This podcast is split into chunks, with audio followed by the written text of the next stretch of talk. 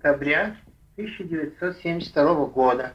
Беседа с Владимиром Бориславовичем э, э, Сосинским. Проводится на квартире э, Владимира Бориславовича Измайлова в Москве, 13 Парковая улица, дом 27, квартира 61. Э, запись ведется на э, японском магнитофоне Sony на двух дорожках. Первая дорожка записи. Это третья беседа с Владимиром Бориславовичем Сосинским. Владимир Бориславович, предоставляю вам слово для ваших зарубежных воспоминаний. Спасибо.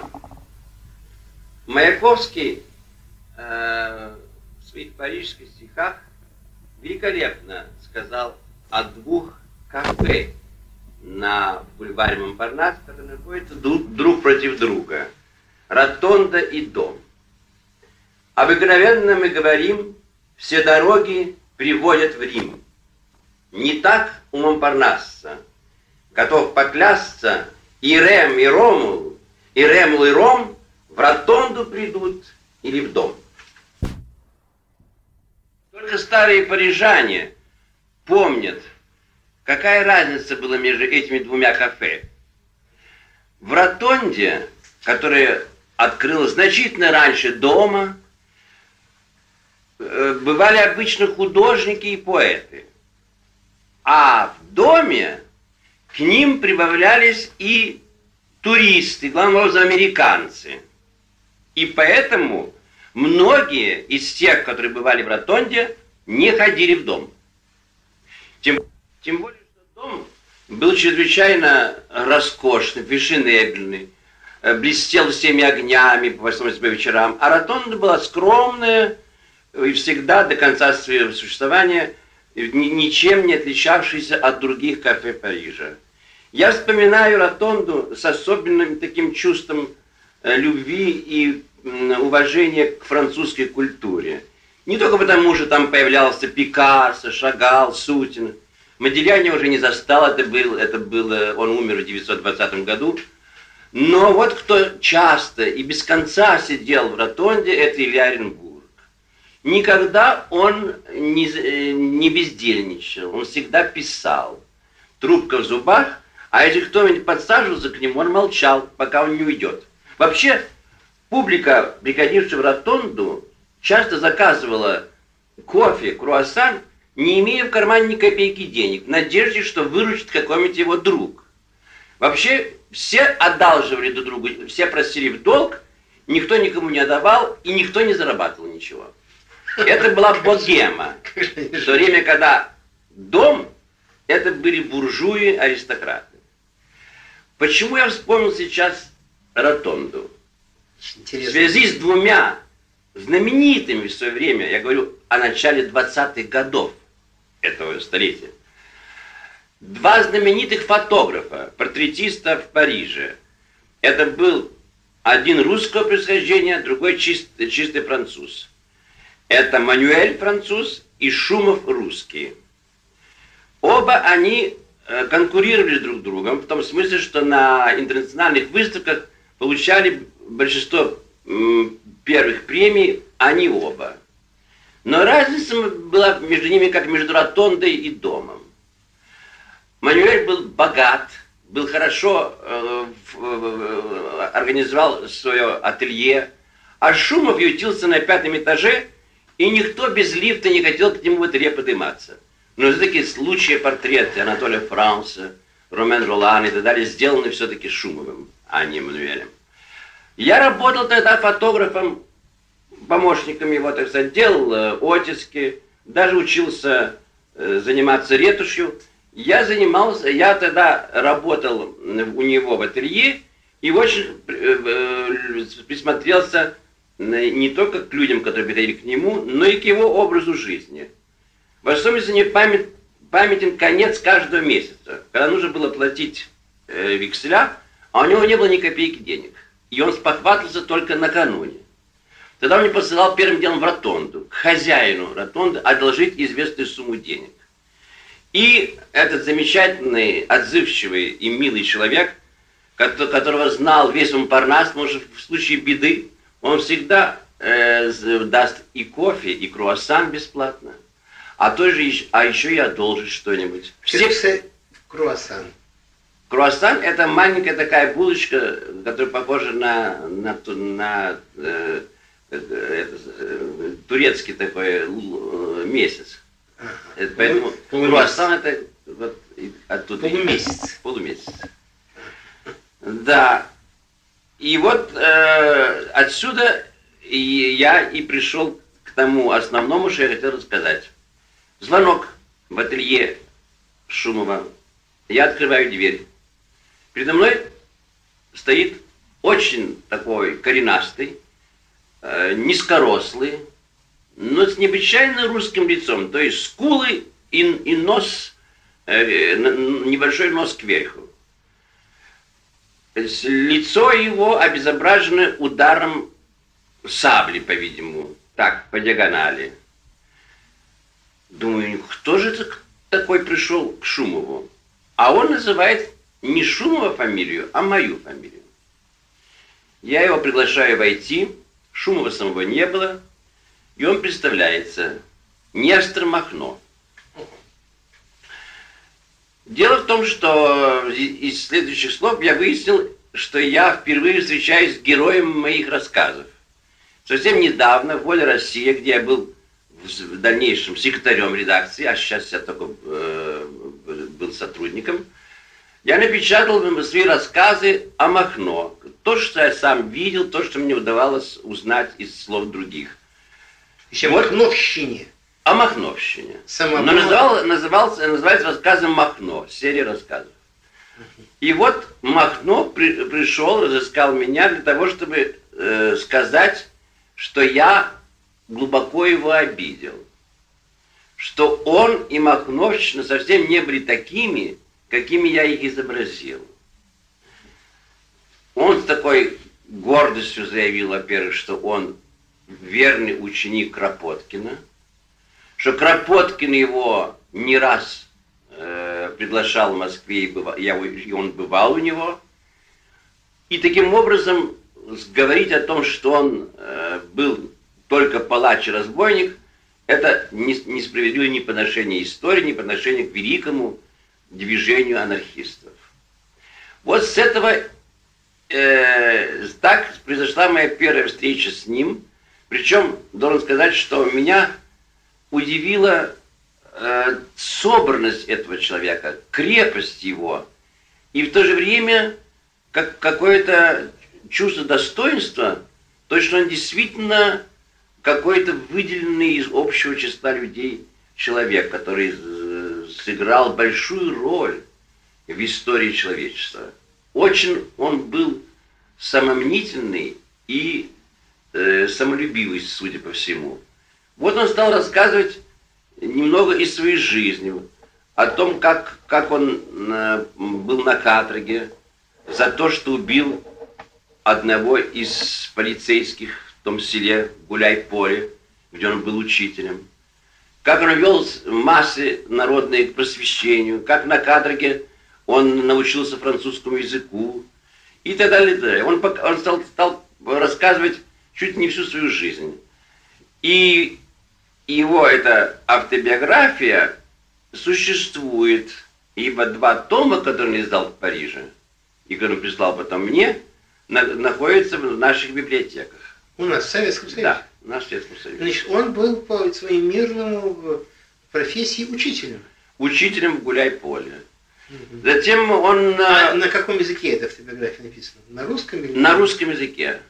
И имеется у нас и переведено на английский и на французский. И имеется у нас в Минске? У нас имеется, во всяком случае, есть такая библиотека, э, фундаментальная библиотека общественных наук при Академии наук uh на улице Фрунзе, да, да, где да. этот томик имеется.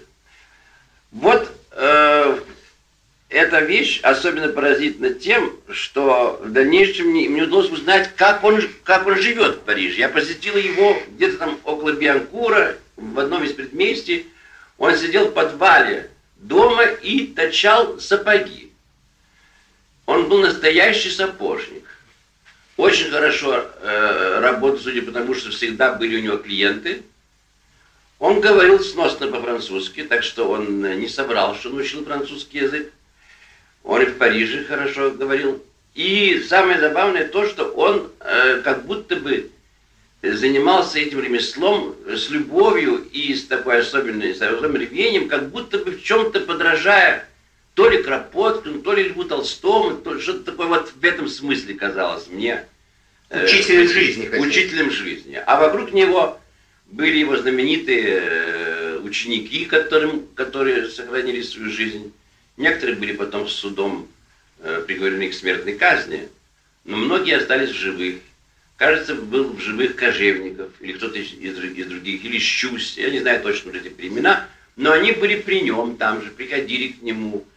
Очень много писем получал из Канады, из Америки. И вообще вел э, жизнь такого общественного деятеля в своей, так сказать, группе, в своей, не входя в русскую мигрантскую жизнь, находясь совершенно в стороне, не присутствуя ни на одном из митингов или заседаний в эмиграции, не встречаясь ни с кем из таких людей, как Милюков или Керенский, а ведя свой образ жизни сугубо монашеский, нигде, нигде так сказать, не появляясь. Игорь Вячеславович, можно вопрос? Э, это относится, вот эта ваша первая встреча, к 20... Э, я думаю, к 30-му году уже. К 30-му году. Да. Тогда я не совсем понял. Вы говорите, некоторые потом были приговорены к смертной казни. И каким судом? судом? Вот я, например, прочел... В... Ведь они же... Не французский же суд их приговорил. А Нет, не советский. Но дело в том, что вылавливали их довольно много лет спустя. После войны, что ли? Да, нет. Э, значит, например, я помню, э, кто-то из них был приговорен смертной казни в 28 году, а не в 20 или 22 А вы сказали, что увидели его в 30-м. Или вы говорили Нет, в 20 мы встретились в 30-м году. Так. Но при Но, нем были еще вот эти самые которые... Но, нет, я говорю, хочу сказать, что некоторые, э, значит, погибли там, в России, в Советском Союзе, а, а другие э, вместе с ним ушли из, из Румынии, из Польши, они там различными путями шли. Значит, те, которым удалось попасть за границу, да. те продолжали оставаться а при нем. А, просто да. это, значит, не совсем да, ясно. Ну вот примерно то, что я хотел сказать об этой удивительной встрече, которая мне запомнилась.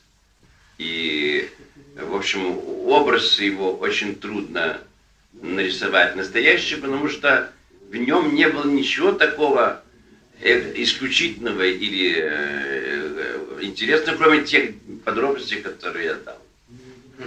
А он автобиографию, когда вы с ним встретились, еще не писал. Писал. Уже писал. Да. А через год после этой встречи он мне прислал первый том. Куда прислал? Вот э, Фаторову Шумову. То есть в Париже В Париже, да. да. А вы какое отношение имели к этому самому Шумову? Просто в по поисках работы я наткнулся на него, и он мне предложил работать у него в ателье. То есть вы были помощником да, этого фотографа? Да, просто служащим у него. Ага. Там был у него человек 6-7. Ах так. Ага. Значит, это до вашего отъезда из Парижа в Нью-Йорк? Да, значительно. Ага. 28-й год или 29-й, вот так. Владимир Владиславович, ваши э, все рассказы один другого интереснее. Вы очень интересно связали это с нашей основной темой, с которой мы начали с вами три года назад, да. с Маяковского. И вы знаете, это же целые открытия. Же для нас-то что, ну, в ротонду пройдут или в дом, все равно. Оказывается, это разные вещи. Абсолютно. Это же для комментария Маяковского интересно. Но раз уж э, вы э, коснулись ваших встреч с некоторыми ну, политическими деятелями, то, может, вы расскажете и о других, кого вы лично знали. Скажите, э, Владимир я ко- кое-что вам рассказывал, кажется, о Александре Петровиче Керенском. Нет, нет, нет, тогда не состоялась запись. Не было, Это да? все вместе, да. да. Вы мне рассказывали только литературные воспоминания, угу. а сейчас вот так человечески о... Э, я ничего, между прочим, ни о Керенском, ни о Милюкове, Никогда До сих пор ни не записывали. нигде, никого, ни у кого ничего. А между прочим, и тот, и другой Маяковского фигурирует. И о том, и о другом мне приходилось писать комментарии для, гизовских изданий, Да. для э, э, знакомой вам редакторши этой, Анны Викторовны. Ну, мы, конечно, писали политическую там характеристику. А что это за люди? Э, ну, Вы помните, как Маяковский дает Керенского? Э, Вы помните эту главу? М, за- Запамятствовал. Пойми хорошо. Э, Это уже Напомню. очень иронически, я позволю себе Да, напомните. Э, Вы когда, э, значит, он да- дает. Царям дворец построил расстрельный. Цари рождались, жили, старели. Дворец не думал о вертлявом постреле. Не гадал, что в кровати царицам вверенной раскинется какой-то присяжный поверенный. От орлов, от власти, одеял и кружевца голова присяжного поверенного кружится. Забывшие классы и партии идет на дежурную речь глаза у него бонапартьи и цвета защитного френч. Слова и слова, огнесловая лава, болтает сорокой радостной. Он сам опьянен своей славой, пьянее, чем сорокоградусной. Слушайте, пока не устанете, как щебечет иной адъютантик. Такие случаи были. Он едет в автомобиле, узнавши кто и который, толпа распрягла моторы, э, взамен лошадиной силы сама на руках носила. В аплодисментном плеске премьер проплывает над Невским. И дамы, и дети-пузанчики кидают цветы и розанчики. Если же без работы загруститься, сам себя уверенно и быстро назначает то военным, то юстицией, то каким-нибудь еще министром.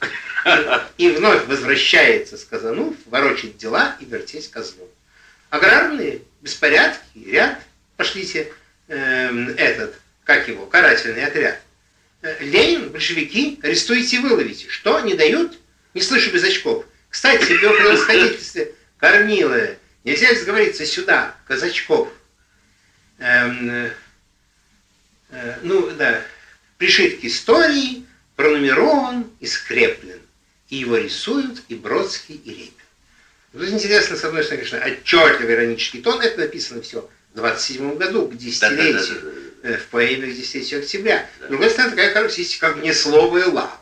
Вообще, оратор, он, очевидно, был очень интересный. Очень стильный. В общем, хотя теперь вы просто э, это вот, так сказать, так, как и запечатлелось Маяковскому, почему я не знаю, видел он его или не видел. И тоже интересно. Может, может быть и видел, а может только по рассказам. Э, в Петербурге он был в это время. А теперь расскажите об Александре Федоровиче Керенском как просто о человеке, с которым Да. вы встречаетесь, как, о знакомом. Да, мне, Не это, очень- мне даже э, это очень было бы приятно вспомнить, потому что э, есть Только два что- момента, которые даже э, связывают Александра Федоровича с литературой, а именно с Мариной Цветаевой. Вот как. Да. Сейчас я расскажу, как все это произошло. А, Но мне хотелось бы ра- раньше сказать э, на, на- на- на- тему, которую, э, которую вы коснулись, насчет того, каким был оратором Александр Федорович. Я сам с большим сомнением относился к его ораторским способностям, когда встречал его в редакции газеты «Дни», где Дни я... или день? Дни. Дни, множественное число. Это какая-то другая. Я, известна у нас была газета «День» эсеровская. Да, но это была газета «Дни». Ага. в Париже издавал. Дело, дело в том, что э, вот раз мы уже заговорили об этой газете, и а, э, так как я как раз э, тогда узнал о существовании этой газеты, потому что в ней появилась заметка. И вот я ее коротенькую заметку прочту, и тогда вам, э, Владимир Викторович, станет яснее, какая путаница была тогда в эмиграции, что, например, э, обо мне никаких, так сказать, э, сведений настоящих не было. Называется так. Талантливый пролетарский писатель Герасимов в сборнике своих стихов пишет. Какая боль, какая боль, бульварным фонарем качается голова моя, зияя неостеклененными ранами. Другой, тоже талантливый и тоже пролетарский писатель Сосинский, пишет прозой статью с многозначительным заглавием «Улыбка на затылке». Не знал, что И дальше у них там у одного фонарем качается голова, у другого перекрученная голова и улыбка на затылке. Однако, до чего доводит пролетарских талантливых писателей самогон и коммунистический режим? А я спокойненько живу в том городе, где печатается такая заметка. Причем это написано тогда, когда вы уже были за границей. Нет, это было в 1925 году, когда я жил в Париже, Ну да. и разбиралась моя, моя наша брошюрка небольшая, которая была издана в Берлине, из нашей берлинской эпохи, о которой нужно тоже вам когда-нибудь обязательно записать или, или у Вадима Андреева, или у тех, кто помнит эту эпоху. Это была поразительная эпоха. Так вот, э, Александр Петрович издавал эти самые дни, которые зачислили меня в пролетарские писатели. Хотя я уже сотрудничал в днях, и можно было бы наконец догадаться, что это Сосинский тот самый, который входит в дни. Обычно, когда я входил в редакцию, а Александр Петрович быстро выходил из своего кабинета, он, значит, э, останавливался передо мной, прищуривался и смотрел на меня таким э, взглядом, чтобы показать, вот, мол, как я все хорошо помню, как я все хорошо вижу, как я все хорошо знаю. Ладинский, показывал на меня пальцем. Как вы знаете, пальцем показывать это не очень удобно. А я говорю, нет, Сосинский. Какая разница? Сосинский, Ладинский. Это что же молодая э, зарубежная литература? Какое это имеет значение? В общем, в таком духе э, говорил, как будто бы, так сказать, э, ну что для него, для него закон не писан.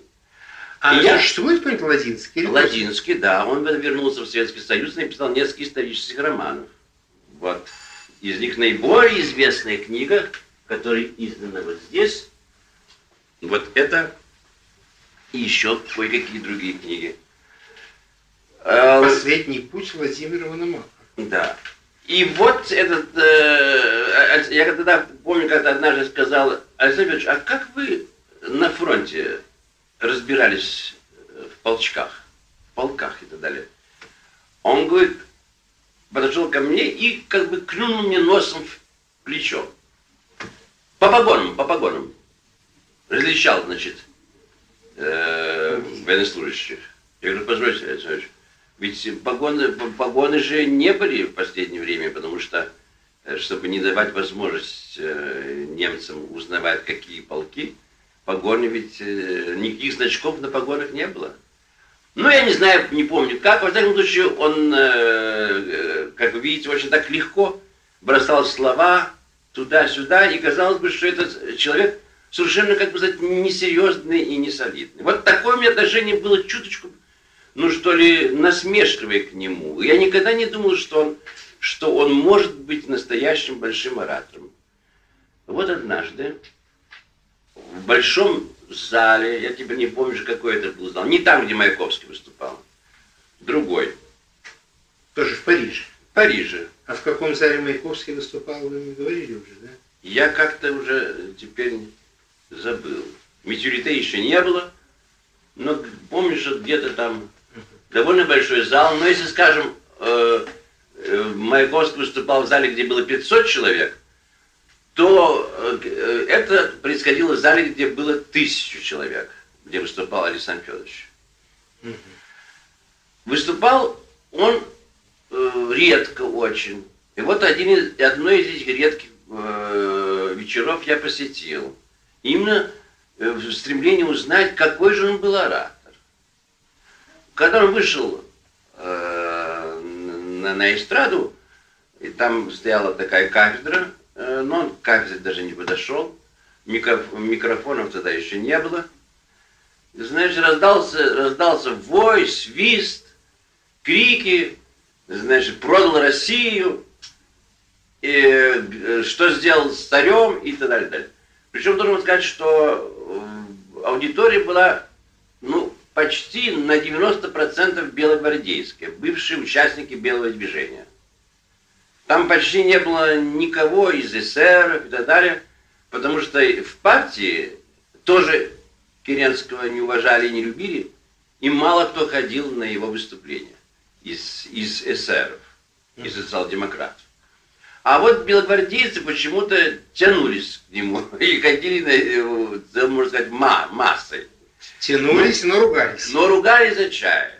И он ходил, ходил по сцене, значит, э, не, не обращая внимания на этот бой, ничего не говоря, ожидая, когда все это стихнет.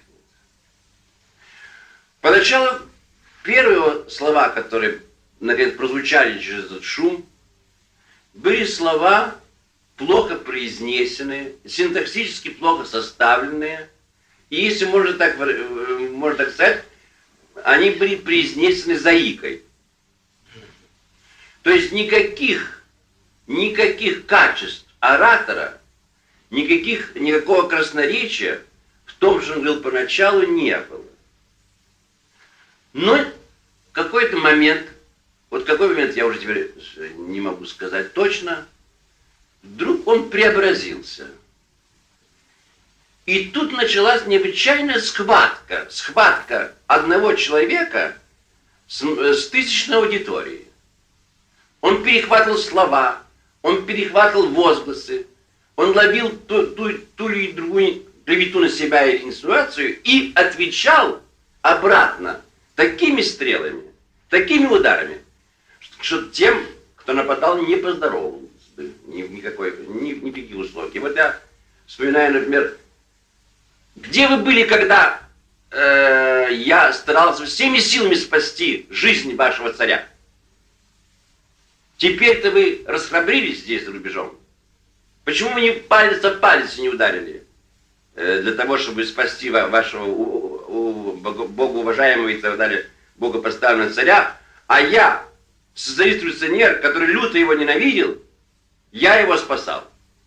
В общем, бесконечные такие пируэты, которые в конце концов всю эту массу и весь, весь этот зал превратили в людей, восторженно э, приветствовавших его. Это было какое-то колдовство, которое могло бы напомнить, ну что ли, э, средневековье, какой-нибудь, понимаете ли, э, какую-то такую вещь, которая действовала на, на психологию толпы, э, какая-нибудь там ведьма, которая что-то делала совершенно, и, э, и, когда, в особенности, я вспоминаю, когда были процессы и выступления, и, которые заканчивались сжиганием ведьм, вот эти бесконечные вещи, которые увлекали толпу, тут неожиданно совершалась такая какая-то мистерия. Я думаю, что такого оратора, как э, Керенский, трудно найти в аналог русской истории. Он сумел зажигать неизвестно чем, неизвестно как и неизвестно почему. Потому что потом, когда вы читали это в сценопическом отчете. отчете, вы ничего не видели из того, что происходило.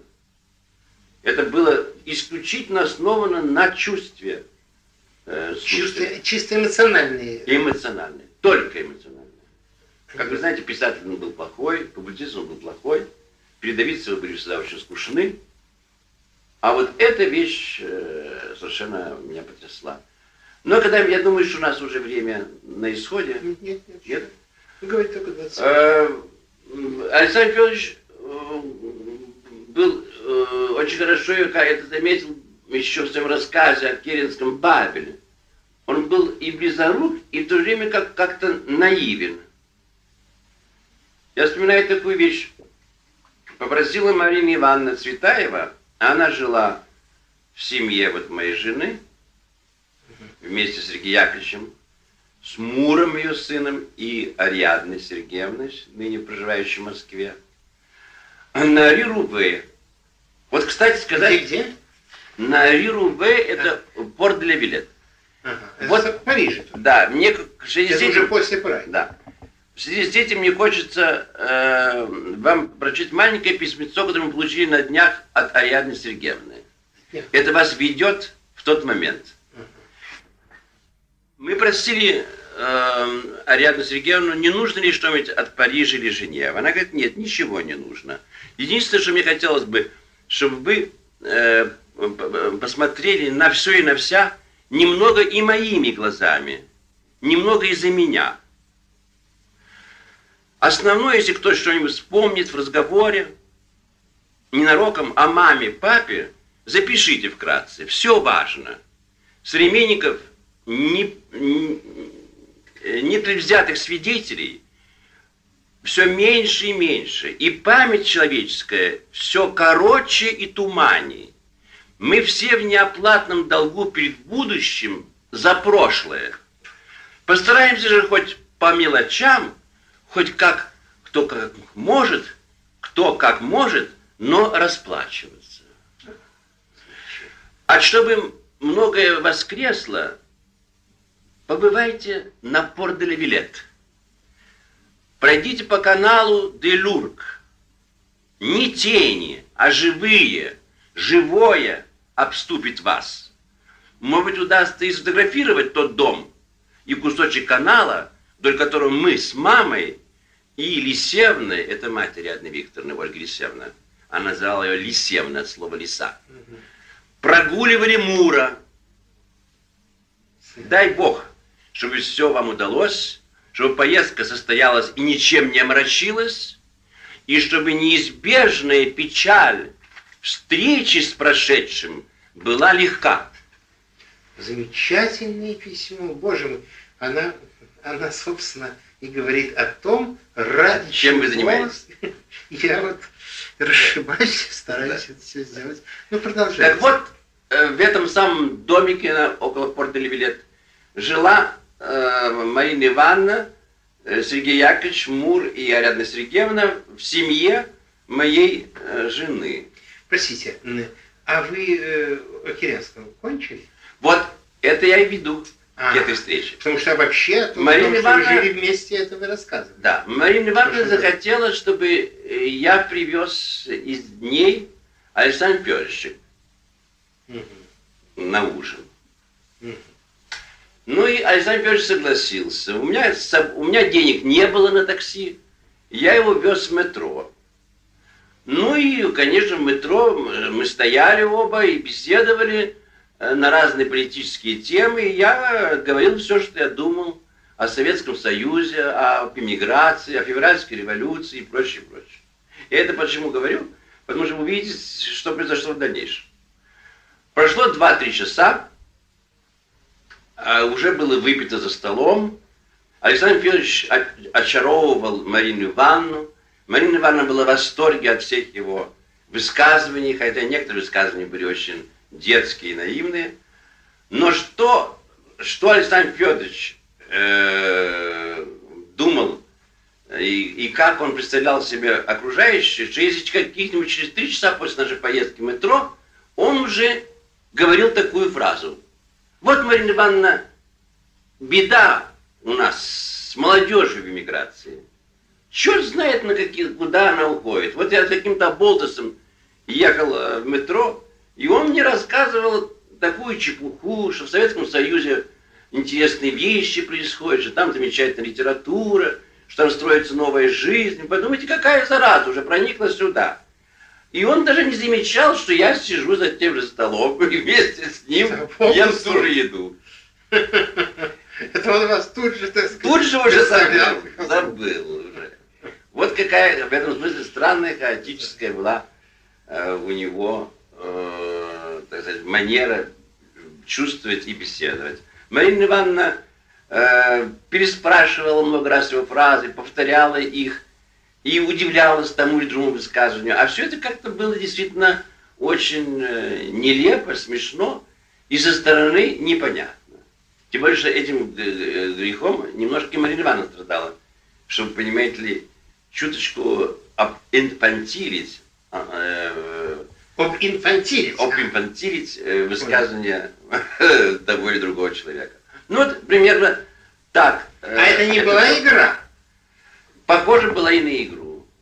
Похоже было и на игру. Но то, что он меня забыл, это, было не это естественно. Это было совершенно точно. Он меня забыл совершенно. И с кем он разговаривал, да, он же не мог себе позволить назвать меня болтусом или что-то такое присутствие. Вы это, так сказать, просто не заметили, да? Я это не заметил. Что было делать? Ну вот, на этом э, разрешите а, пока закончить. А вообще вы еще не встречались с ним? Нет, насчет Керенского вы еще... Кстати, ну, Керенский или Керенский? Я даже не помню, как мы его назвали.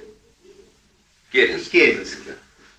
Я выступаю вместо Ариадне Викторовне, которая расскажет еще об одном политическом деятеле, да. о котором мы чего мы не расскажем. Это я помню. Да. Это за ней. Но я уж хочу ее наоборот, здесь вот кончится этот э, а, и новый. А вы за вами еще уж должок? еще тут должок. Уж вы раз начали двигаться вправо, то давайте и профессора э, истории э, тоже зафиксируем. Э, Милюкова. Нет, а Милюкове я вам обещал, Милюкова я встречал, встречал его на, лекциях, встречал в редакции, перебрался за несколькими словами. Был я на одной лекции вместе с Бабелем. На лекции Милюков? Да. Значит, Бабель был на лекции да. И Бабель, Бабель был в совершеннейшем восторге от этой лекции. Ну, дело прошлое, давнишнее, можешь теперь же и правду сказать. Конечно. Бабель сказал, что это самый лучший оратор, и вообще лектор, которого он когда-либо слышал. Что он в восторге от этой, от этой э, удивительной э, умственной работы этого человека, и мне напомнил даже, я ему сказал, ну что, это голова, как у Ильфа и Петрова в Остапе Бенды. Да, голова. Он был в восхищении о, о, о манере его говорить, а даже удивлялся тем мыслям, которые он высказывал, а меня они совершенно не трогали. Даже как-то Бабель э, был совершенно очарован этим нашим э, специалистом а по Дарданеллам. Ага, это была публич... ну, публичная только... лекция. Публичная лекция. Да. Ничего просто Она больше касалась... Э... Политической лекции? Нет, это скорее было... Скорее относилось к его работе над русской культурой. Какому-то периоду русской культуры была посвящена эта лекция. Какому? Не помню. Дело в том, что я несколько лекций его слышал. Я не помню, какую слышал э, Бабель лекцию. Но, во всяком случае, э, э, это известная его книга «Очерки русской культуры», правда? Да, ну, к сожалению. Да, она, она, так сказать, захватывает, кажется, время, начиная со смутного времени, с, эпохи Лжи Дмитриев, и кончая XIX веком. Она не захватывает всю историю России. Поэтому я назвал это «Очерки русской культуры». Да, и у него там ведь были... А где он э, преподавал? Это, где эта лекция состоялась? Школа историков. Это лекция где состоялась? Во-первых, и Нет, где он лекция состояла вообще? Лекция состоялась в редакции э, «Русские новости». Там ведь было довольно одна большая новости? Нет, простите, последние, последние новости. И, значит, э, организатором было э, э, э, э, это самая организация, э, она слово имела Э, слово демократическое заключало в себе, но полное название я не помню. Ну, партии сама. Да, Милюковская партия. Но это была, э, как сейчас, партия РД. народной свободы да. или конституционно-демократическая партия. Конституционно-демократическая. Да, но она в Париже, в Париже какие-то другие буквы приобрела. А, отсюда у нас кадеты. КД, да. конституционные лица демократии. Правильно. Э, СД, это меньшевики большевики. Я помню, РОД, это русское объединение демократов, что-то вроде этого. Вот. Угу. Это, значит... Это была, так сказать, это были и наши кадеты. Каждый месяц Россия. тот или другой член партии читал вот, э, доклады на разные темы. Ага. А он ведь, э, он за границей, насколько я слышал, создал, собственно, целую плеяду учеников-историков. Э, а где он читал лекции? Вы в Сорбоне он не читал. Вы знаете, что при, в Сорбоне был ряд русских ученых, которые читали на русском же языке различные доклады. Так, например, знаменитый э, у нас в эмиграции знаток русского языка Кульман преподавал русский язык и русскую культуру в Сорбоне. Там же подвязались, подвязались такие люди, как Гофман, Модест. Гофман? Ах, Гофман, поэт читал, и критик. Читал о Пушкине серию. Угу. Там работала жена Алексея Михайловича Ремезова, Сефима Павловна Ремезова, Довгела. Она, дава, она, она читала доклады о старинных русских рукописях. Довольно большой круг русских ученых работал в Сорбоне. Для французов, изучающих русский язык, и для русских, э, находящихся, э, для всех, кто желает послушать эти лекции, как вольнослушатели. Но курса университетского... Я не вижу, где бы он мог читать курсы. Может вот еще два слова скажу вам о замечательном ораторе, такого хорошего, э, ну, русского стиля и прекрасно э, э, строившего и фразы, и самую лекцию, и самую... Это был Маклаков. Это тот, который был член Государственной Думы? Не только член Государственной Думы, но и был послом Временного правительства в Париже. Ага, и держал посольство, пока, пока не остановились Совершенно верно. И он очень да. корректно сдал все имущество, принадлежавшее Российской империи, значит, не, без всякой демонстрации, так сказать, от, официально и точно, так сказать. Сдал Красин. Да, и стал как бы негласным э, председателем комитета по делам беженцев. Угу. Он был связан с Нансеном, и поэтому паспорта для путешествий во всем мире мы называли нансеновскими. Фритьев Нансен был во главе э, беженцев всего мира. А он занимался... Не только русских. Не только русских. А Маклаков занимался русскими. Это тоже не знал. Ну, сам, э, самого Нансена мы, конечно, очень и, так сказать, и в Советской России очень чтили, потому что он стоял во главе э, АРА, да. и вообще помощи голодающим. Да. И, и вот к той самой Лиге спасения детей, в которой в колонии, да, да, которой да. я познакомился пол, полвека тому назад с Яной Викторовной, э, и Пляц, которым да, был. Да, да. Это как-то Натсон имел к этому какое-то отношение. Ну, Безусловно. Мы были детьми, конечно, не очень разбирались, но я знаю, что имя его упоминалось э, как-то. Конечно. Вот.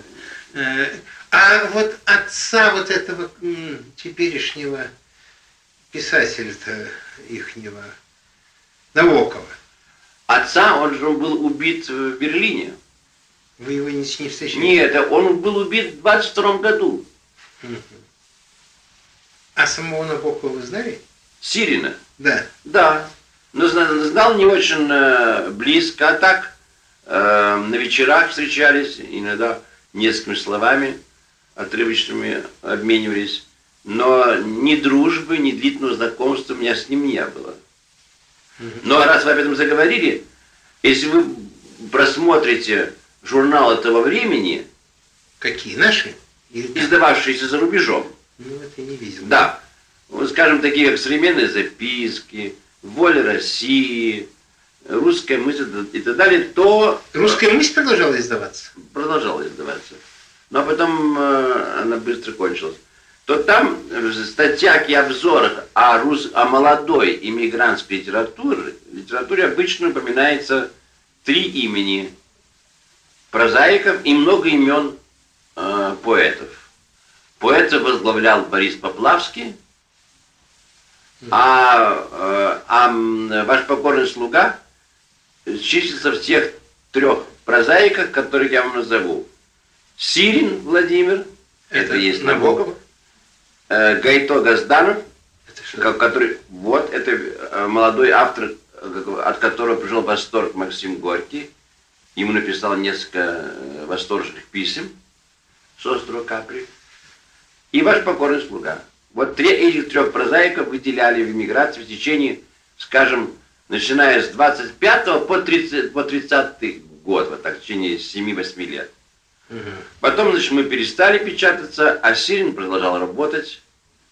И если вы возьмете недавно вышедшую книгу на английском языке, там вы с удивлением прочтете, как он рассказывает об одном изумительном русском писателе, который, зва... который появился неизвестно откуда и как, и исчез неизвестно как.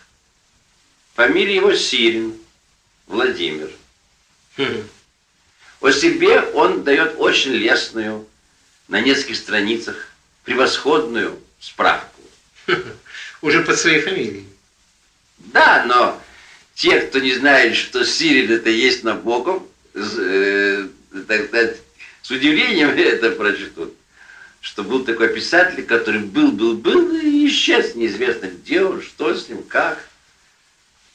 Но он просто применил фамилию, взял, то есть взял свою настоящую фамилию. Угу. Уже после Отечественной войны. Он жив? Набоков? Да. Конечно.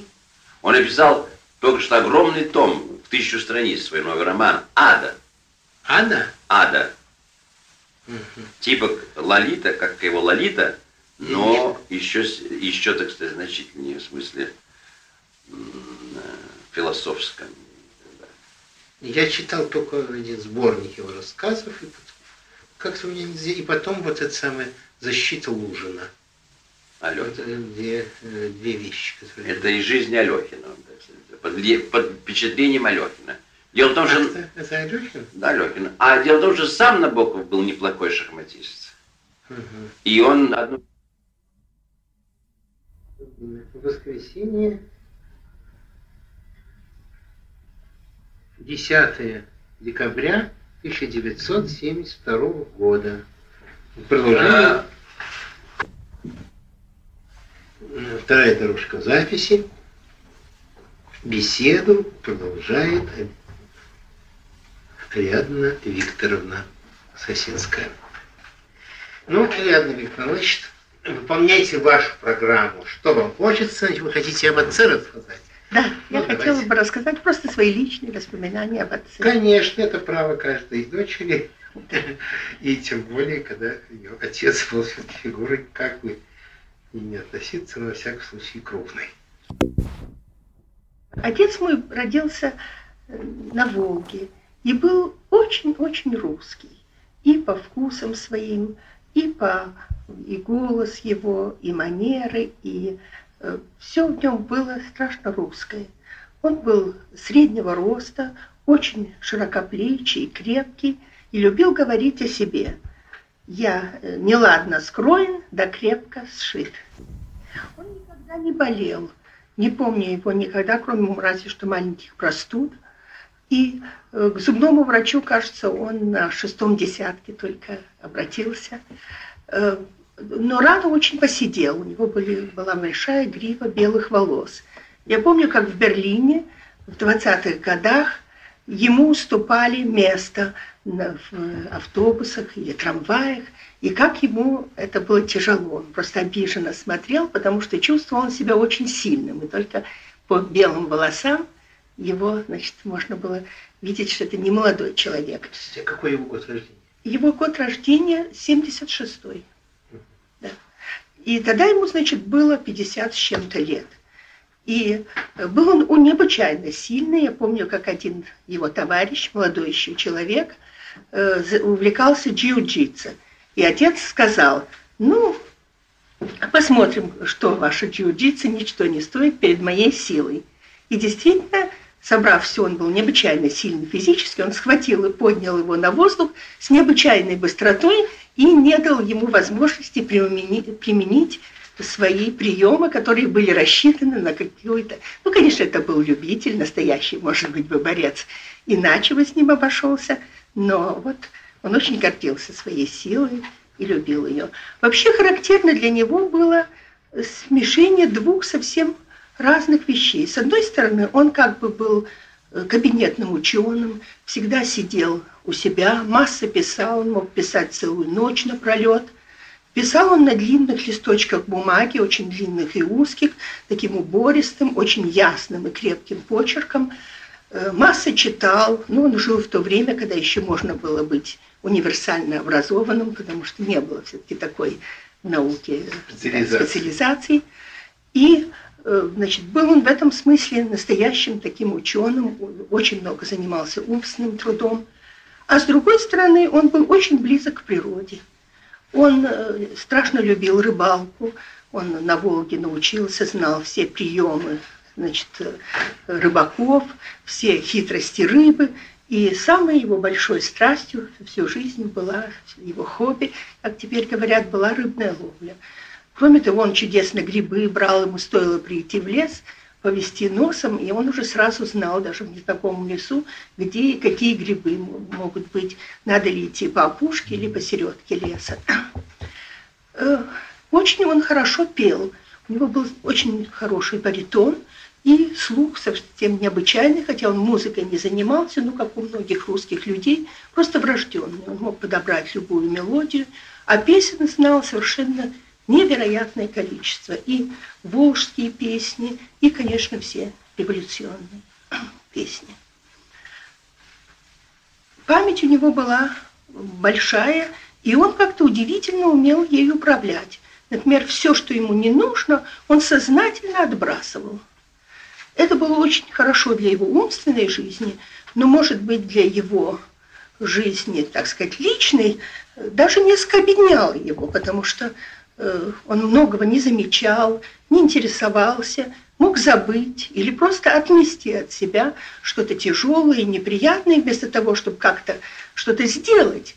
Он просто это отметал и забывал по своей воле.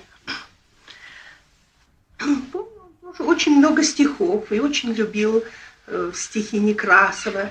И часто э, как-то употреблял это в своих статьях или в шутке о ком-нибудь. Э, вообще он очень любил подшучивать над людьми и немножко так ехидно говорить. И э, часто на него сердились люди и обижались. Хотя он сам лично относился очень добродушно к насмешкам над собою. Вообще его часто о нем говорят как о человеке хитром, но это э, любившем похитрить, но это совершенно неправильно – вот э, я вспоминаю, не могу сейчас точно сказать, но есть чудесные высказывания Суворова о том, что не тот хитрый человек, который хитрит и старается вас обойти, а хитрый тот, о котором никто не скажет, что он хитрец. Ну, как раз у отца моего был такой хитрый прищур. Он любил подковырнуть человека, что-то сказать, но настоящей хитрости у него совершенно не было.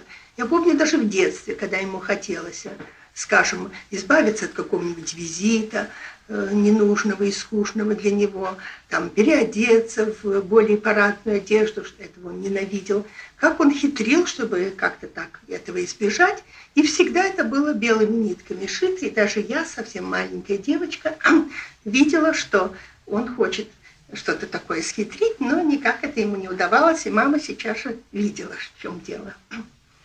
Э, был он очень веселый. Вообще у нас в доме очень любили веселье, часто устраивали маскарады, игры э, разные.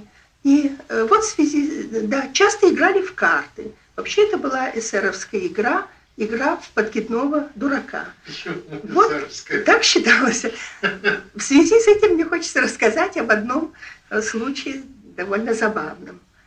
Это было в 1907 году, еще до моего рождения, и мама жила в Тереоках. И у нее гостила Вера Фигнер. Вера Фигнер незадолго перед тем вышла из э, тюрьмы, и ей было очень тяжело приспособиться к жизни нормальной. Она еще в Шлиссельбурге сидела? Да, она в Шлиссельбурге много-много лет. Э, вообще выглядела она очень молодо, держалась прямо, была очень резкая. Но она совершенно э, как-то не могла шума выносить, потому что столько лет за толстыми стенами, куда ничего не доносилось, значит, очень сказались на ее нервах. Каждый шум, все ей мешало. Она долго не могла нигде устроиться, потому что всюду было ужасное наблюдение за ней, все-таки ее продолжали бояться. А наконец она приехала к маме, в, тогда это была Финляндия, Тереоке, и осталась, значит, жить у мамы.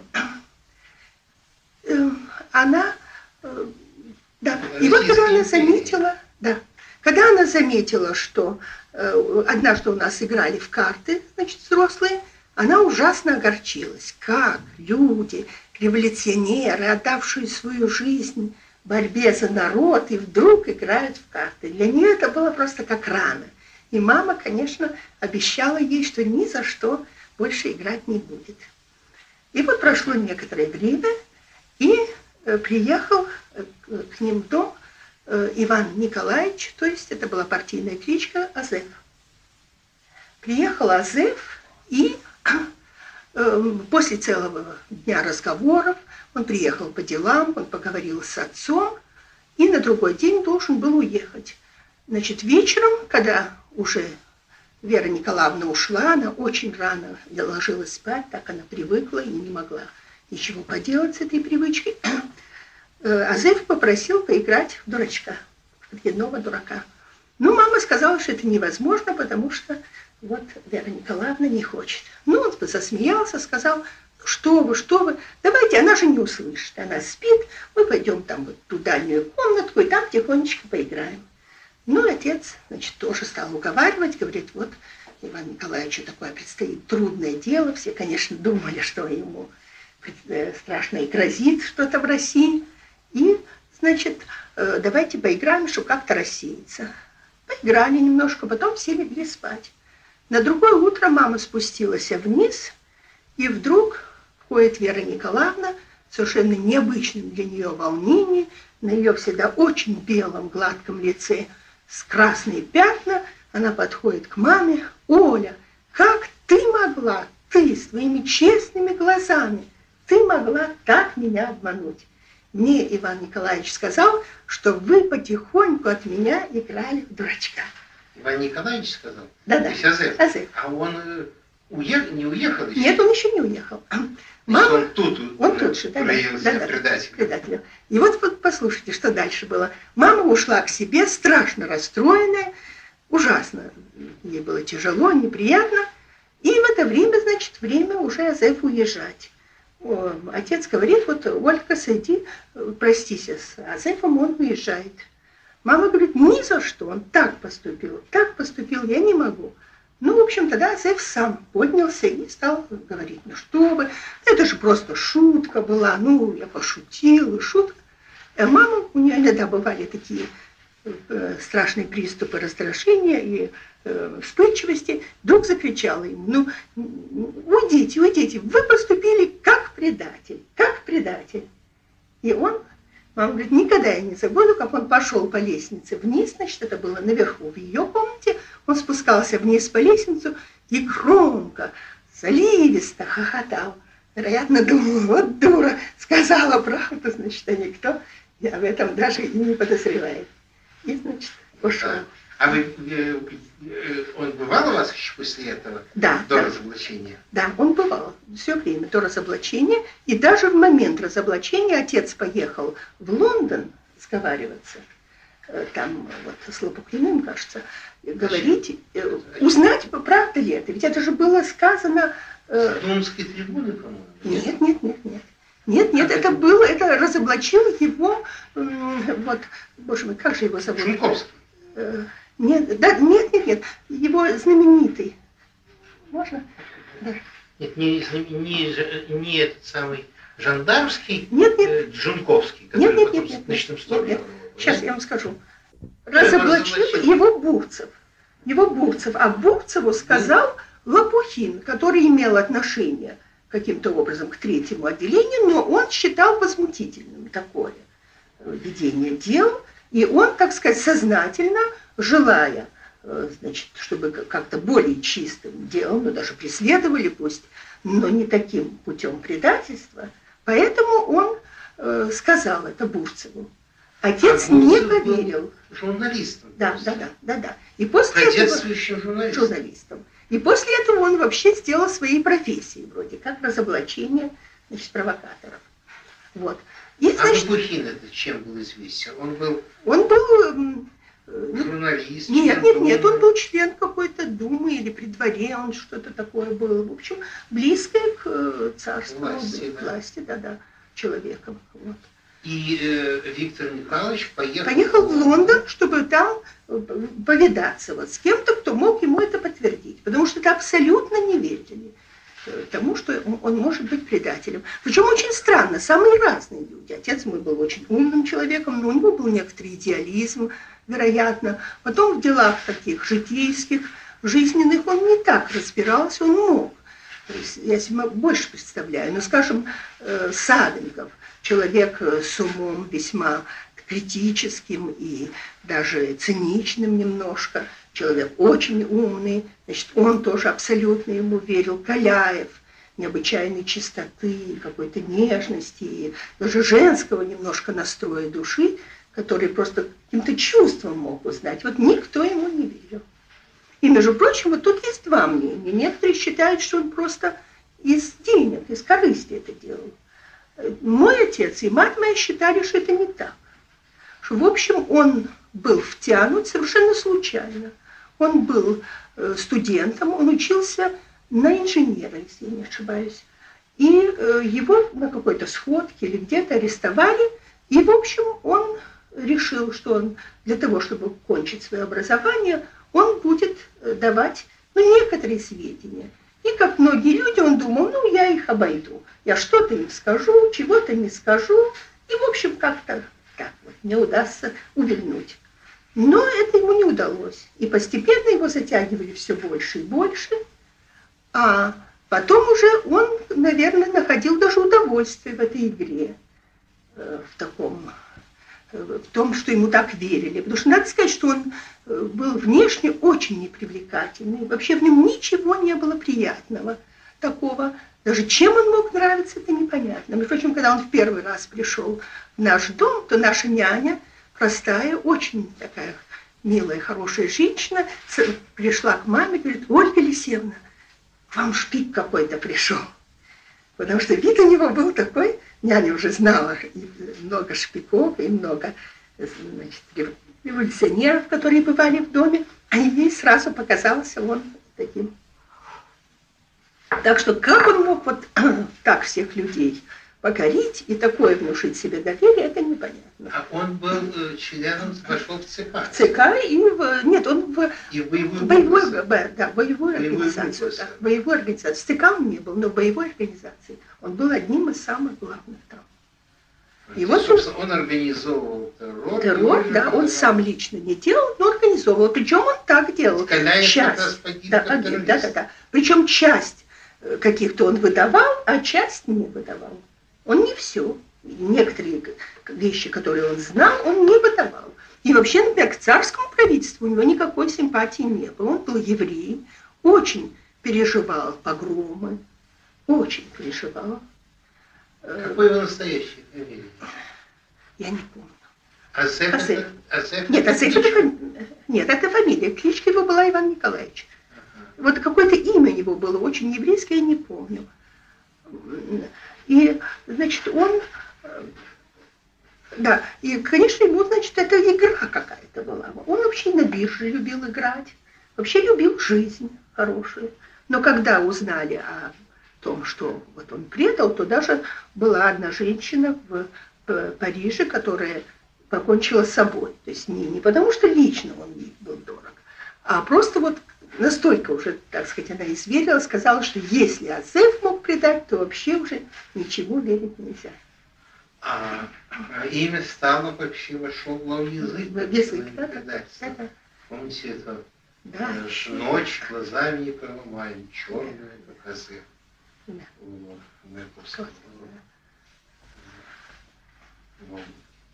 вот, так. Очень интересно. Последние свои годы отец прожил в Америке, где было ему очень тяжело. До этого он жил в Праге, и там у него было много друзей. Э, были друзья и во Франции, в Бельгии, э, Вандервельде, э, Ренодель и Блюм в Париже, в Чехии, в Масарике, его окружение. В общем, он как-то чувствовал себя среди своих, среди товарищей. Когда же очутился он в Америке, там он почувствовал какое-то безвоздушное пространство. Были там прежние его товарищи, но они как-то и не совсем вошли в американскую жизнь. Да, а в Америку он попал так, когда начался, значит, после Мюнхена, он оставил Чехию уже при чувстве войны и приехал во Францию со своей, значит, последней женой. Они жили в, в Париже, несколько месяцев, и в начале войны, когда началась война, э, и немцы стали подходить к Парижу, он поехал на Лерон, где жили мы, я и, значит, моя мама и сестра. Приехал он туда, они наполовину шли, половину там самым разным транспортом, потому что уже железные дороги нормально не ходили. Он приехал на Алерон и прожил там некоторое время.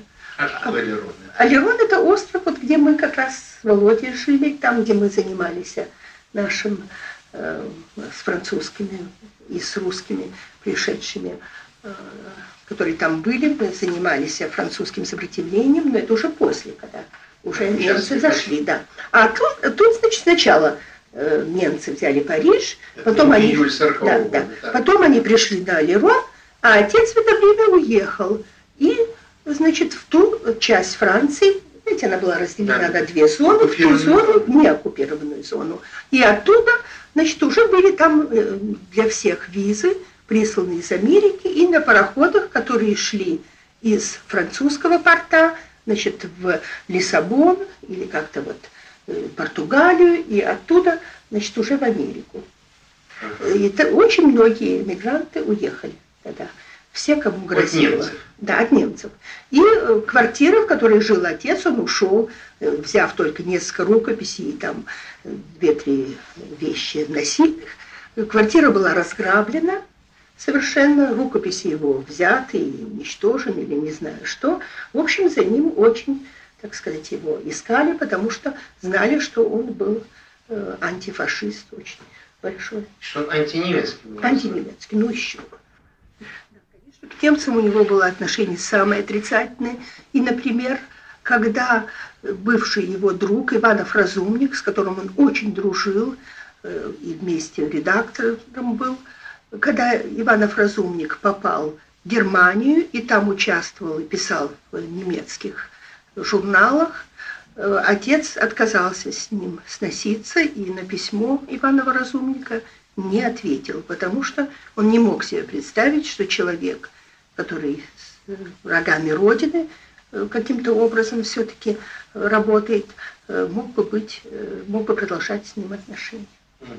Да, Иванов Разумник был где-то в оккупированных Да. властях, и потом уехал и сотрудничал по Сотрудничал. Шестой Так что отец Странные не, не только никогда ему не ответил, но даже э, в том журнале, в котором он учил, условием, чтобы там не печатали Иванова Разумника. Но, эм, кроме этого, значит, вообще ему жилось тяжело, потому что те товарищи, которые его окружали, как-то и не вошли в, м, в жизнь американскую, и от России были очень далекие, ничего не знали. И жил он вот, как я говорила, уже в безвоздушном пространстве. Э, Физически он себя не так уже хорошо чувствовал, у него был один удар, потом второй.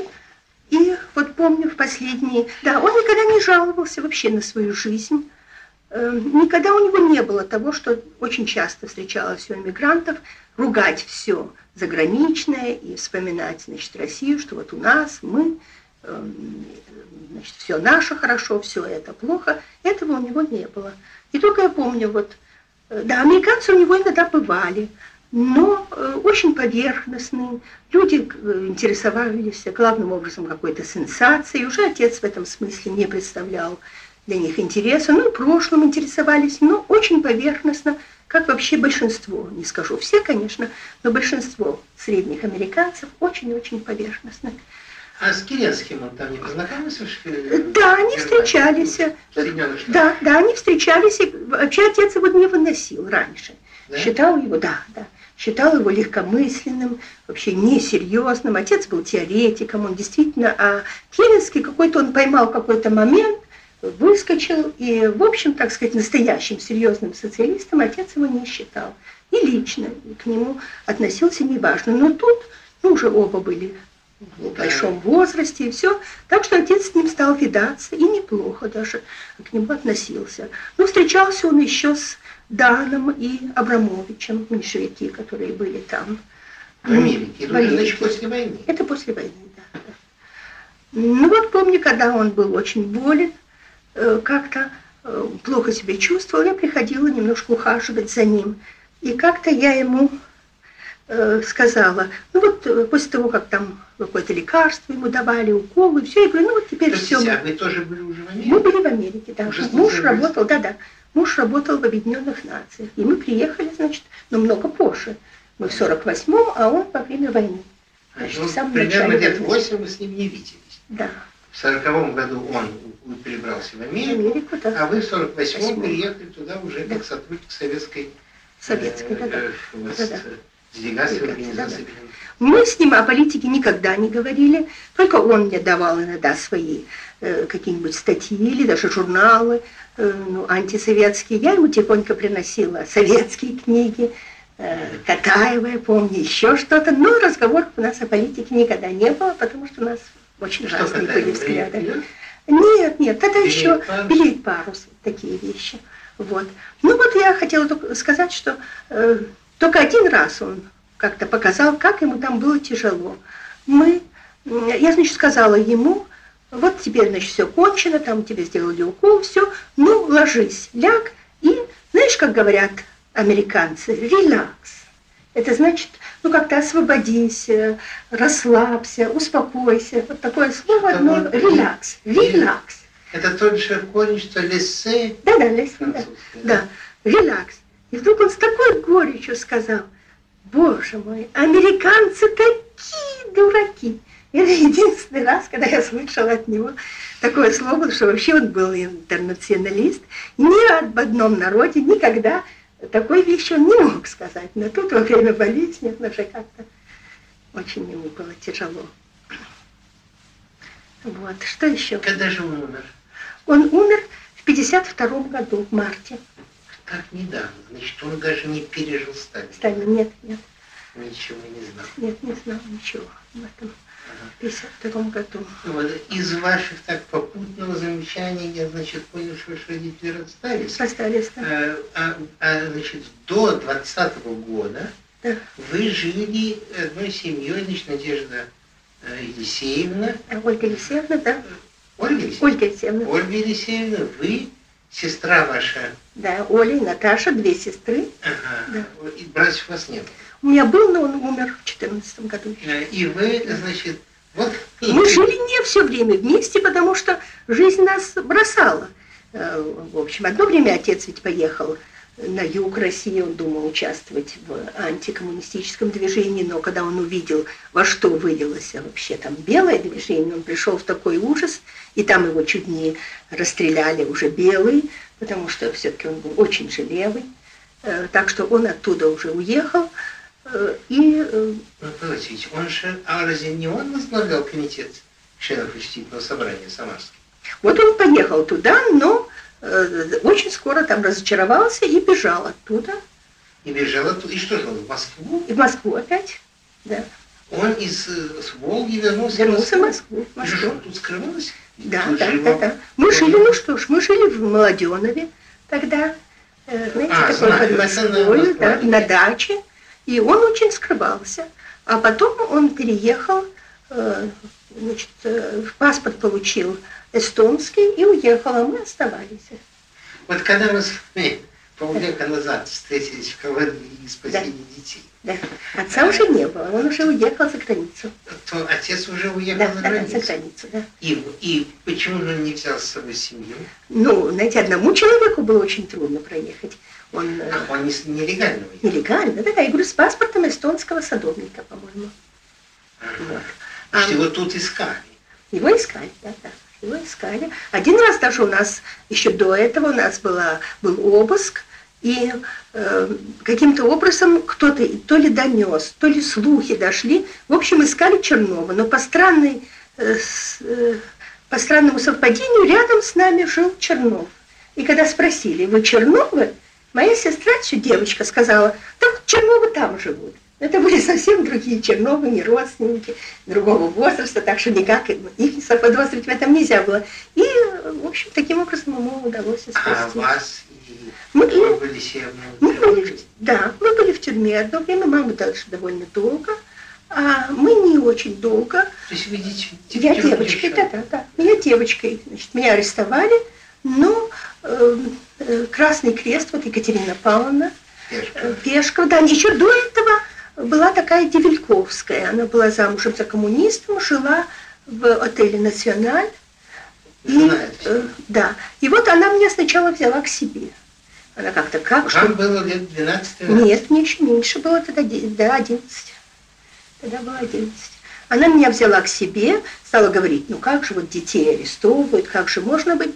И ей Лацис, который жил там же, сказал, а что... Лацис? Лацис, да. Это чекист. Чекист, да, да, да, да, да, да. Он сказал, а как, а что нам делать?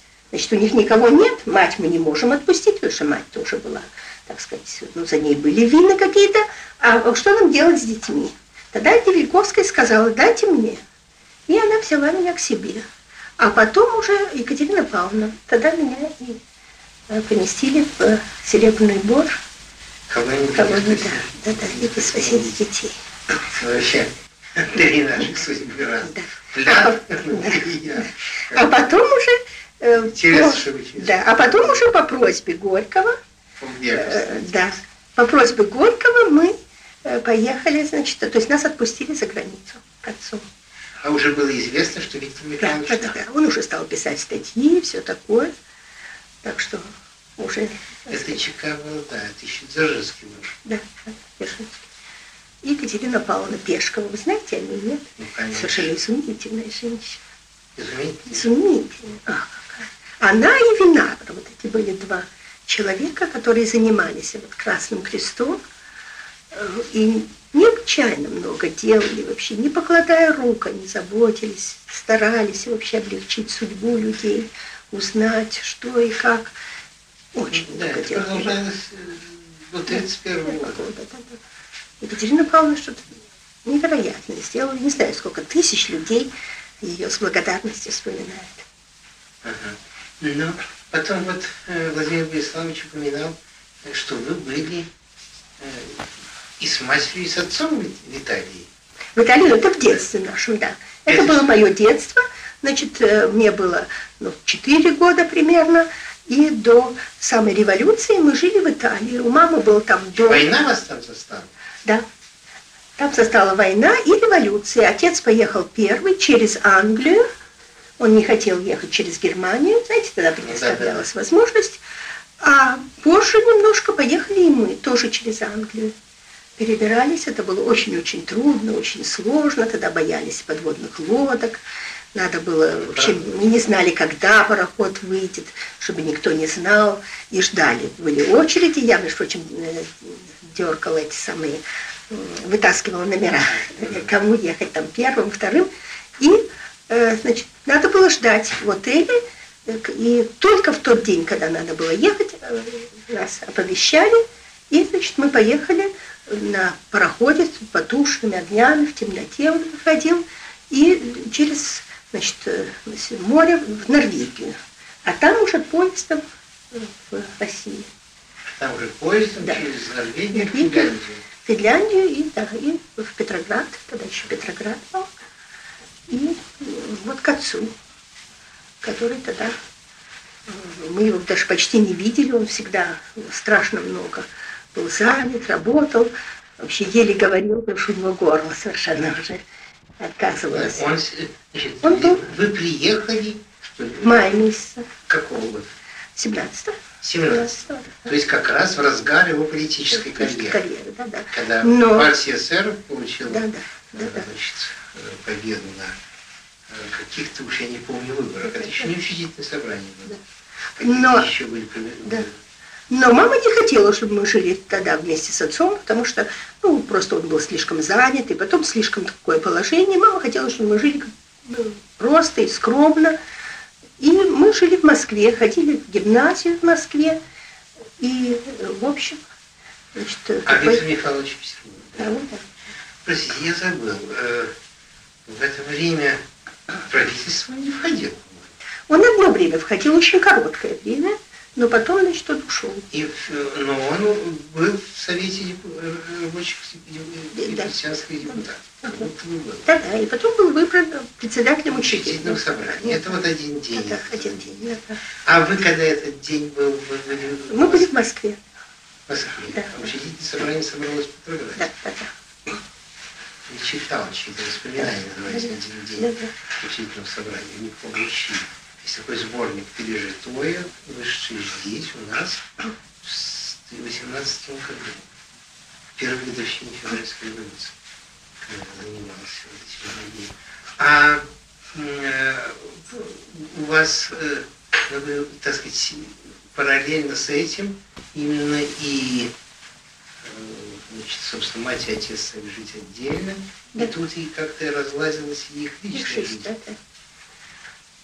Он э, когда же расстался с вами? Ну, в общем, когда мы приехали, ну, это все довольно сложно. Когда мы приехали, он еще не расстался, но с ним была женщина, которая с ним странствовала во время вот этих путешествий.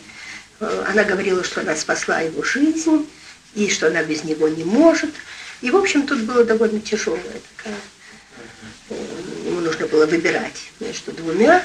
Но она была одинокая, несчастная, грозилась самоубийством. В общем, он остался с ней.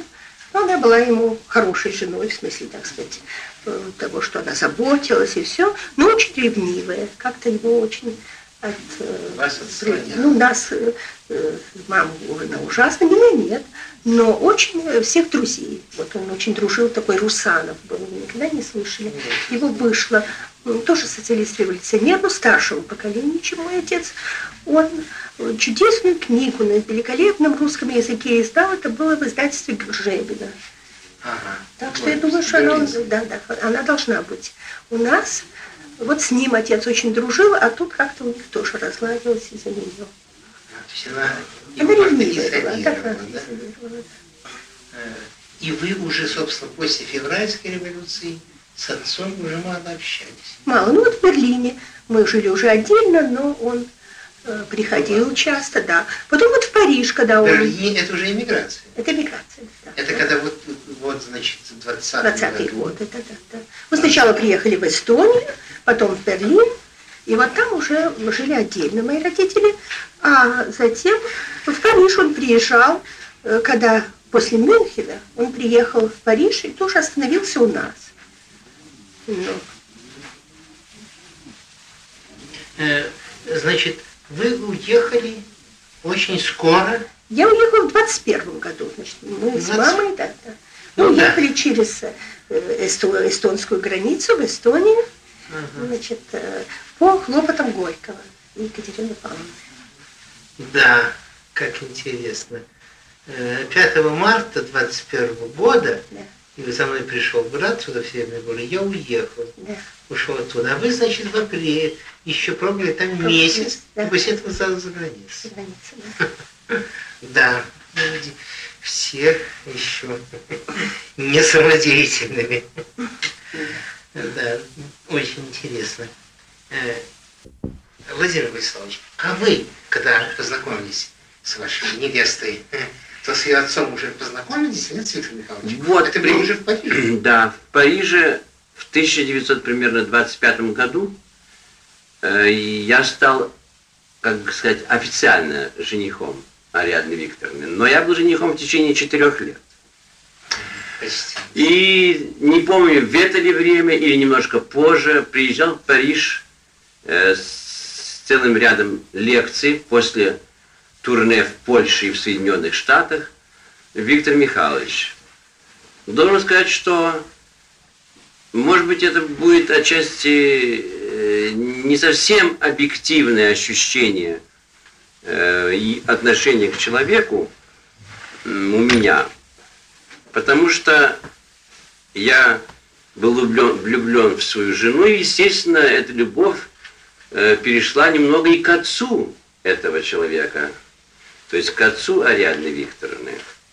Ну вот сейчас на расстоянии лет, а лет, пожалуй, уже порядочно, почти полстолетия, мне кажется, что мое ощущение было верное, что этот человек очень большого ума, очень большой силы убедительности, и не нам, молокососам, было тягаться с ним в спорах или дискуссиях. Он всегда нас укладывал на обе лопатки каких-нибудь 5-6 минут. Должен сказать, что у меня такое ощущение отсюда осталось навсегда, что поколение моих отцов было значительно сильнее и интереснее нашего поколения. Может быть, это не совсем так. Но вот к этим людям я причисляю и Ленина. И вот из людей, которых встречал в эмиграции, я, конечно, на первое место поставлю Чернова. У него не было каких-то стремлений личных или мысли о какой-то карьере, о чем-то там для себя выгодном.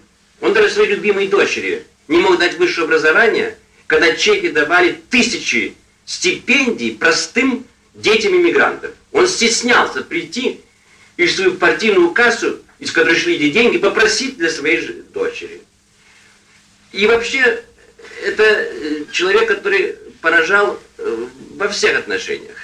И своей честностью, и своей такой открытостью и так далее. И в то же время мы чувствовали огромный аппарат э, эрудиции, памяти и ума человеческого. Это было, кто-то говорил о Ленине, что можно было посмотреть, как работает в черепной коробке его мысли, так он говорил.